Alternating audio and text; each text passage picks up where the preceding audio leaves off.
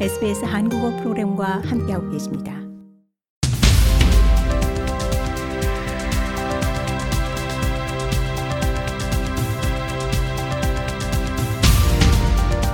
Australia, Korea, and world.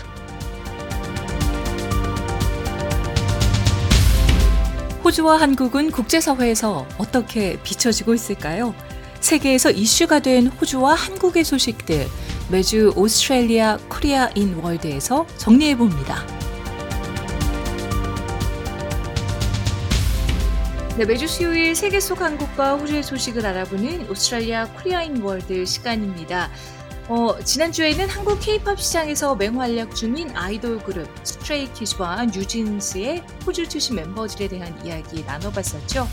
이번 주 Australia Korea in World는 어떤 소식이 기다리고 있을까요? 조채그 리포터와 함께합니다. 조채그 리포터 안녕하십니까? 네, 안녕하십니까? 네, 첫 번째 소식, 국제 안보에 관한 소식 준비하셨습니다. 이 핵전쟁 관련 흥미로운 연구 결과가 발표됐다고 하죠. 네, 그렇습니다. 어, 최근 북한이 ICBM 발사를 감행하고 어, 러시아 우크라이나 전쟁이 장기화되면서 국제사회 안보 문제가 그 무엇보다도 중요한 시기라고 볼 수 있는데요. 이런 와중에 뉴질랜드 오타고 대학교 연구팀은 핵 전쟁, 화산 폭발, 소행성 충돌 등 어, 광범위한 대재앙이 다가와도 살아남을 것으로 추정되는 국가로 바로 호주와 뉴질랜드를 꼽았다고 합니다. 아, 뭔가 좀 반가워해야 하는 연구 네. 결과인가요? 어, 말씀해 주신 것처럼 이 북한이 최근에 ICBM을 발사했고요. 이 어제도 뉴욕에서 유엔 안보리 회의가 수집되는 등 어, 핵무기의 위험은 정말 방심할 수 없을 것 같습니다. 이런 상황에서 뉴질랜드 연구팀의 발표 어, 흥미롭다는 생각이 드는데 어, 실제로 핵전쟁이 발발할 경우 호주와 뉴질랜드가 이 피난처로 인기가 많아질 것 같다라는 생각도 듭니다. 이좀 구체적으로 어떤 요인을 기준으로 연구팀이 평가를 했을까요? 네, 우선 오타고대 닉 윌슨 교수 연구팀은 전쟁 위험에서 상대적으로 안전한 섬나라 38곳을 위주로 식, 식량 생산 능력, 에너지 자급도, 제조업, 기후 영향 등 총 13개 요소를 평가한 것으로 전해졌는데요. 그 중에 호주와 뉴질랜드는 대부분의 요소에서 1, 2위를 점했다고 합니다. 네.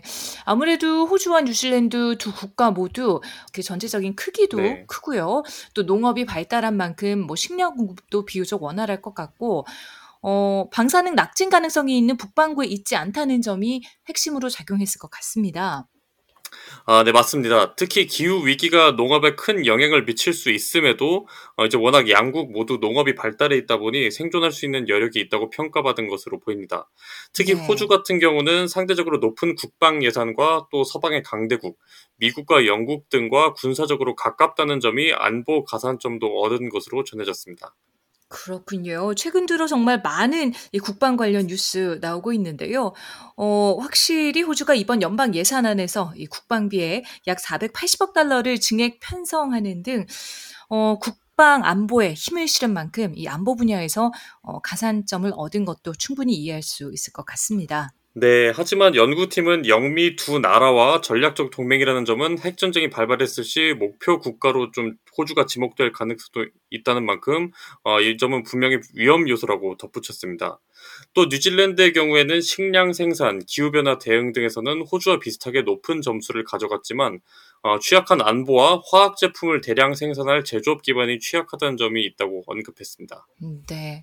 어, 호주와 뉴질랜드 외에 어떤 나라들이 평가 대상이었을까요? 앞서서 섬나라라고 언급을 하셨는데요. 네, 앞서 언급된 호주와 뉴질랜드 외에 아이슬란드, 솔로몬 제도, 바누아투, 아일랜드 등 일부 평가 대상 섬나라들도 실- 식량 자급 제조가 가능한 것으로 분석됐지만 경기 불황, 산업 붕괴, 사회적 혼란 대응 능력 등을 고려했을 때 호주나 뉴질랜드에 비해서는 뭐 한참 부족하다는 평가를 받은 것으로 알려졌습니다. 네. 어, 하지만 핵전쟁이 정말 실제로 일어난다면 인류 역사에 큰 아픔을 가져다 줄 비극이라는 것은 분명합니다. 그렇기 때문에 각 국가의 비핵화나 이 PSI, 대량 살상 무기 확산 방지 구상에 대한 이행이나 의지가 어, 무엇보다 중요하지 않을까 어, 생각이 듭니다. 좋아요, 공유, 댓글, SBS 한국어 프로그램의 페이스북을 팔로우해 주세요.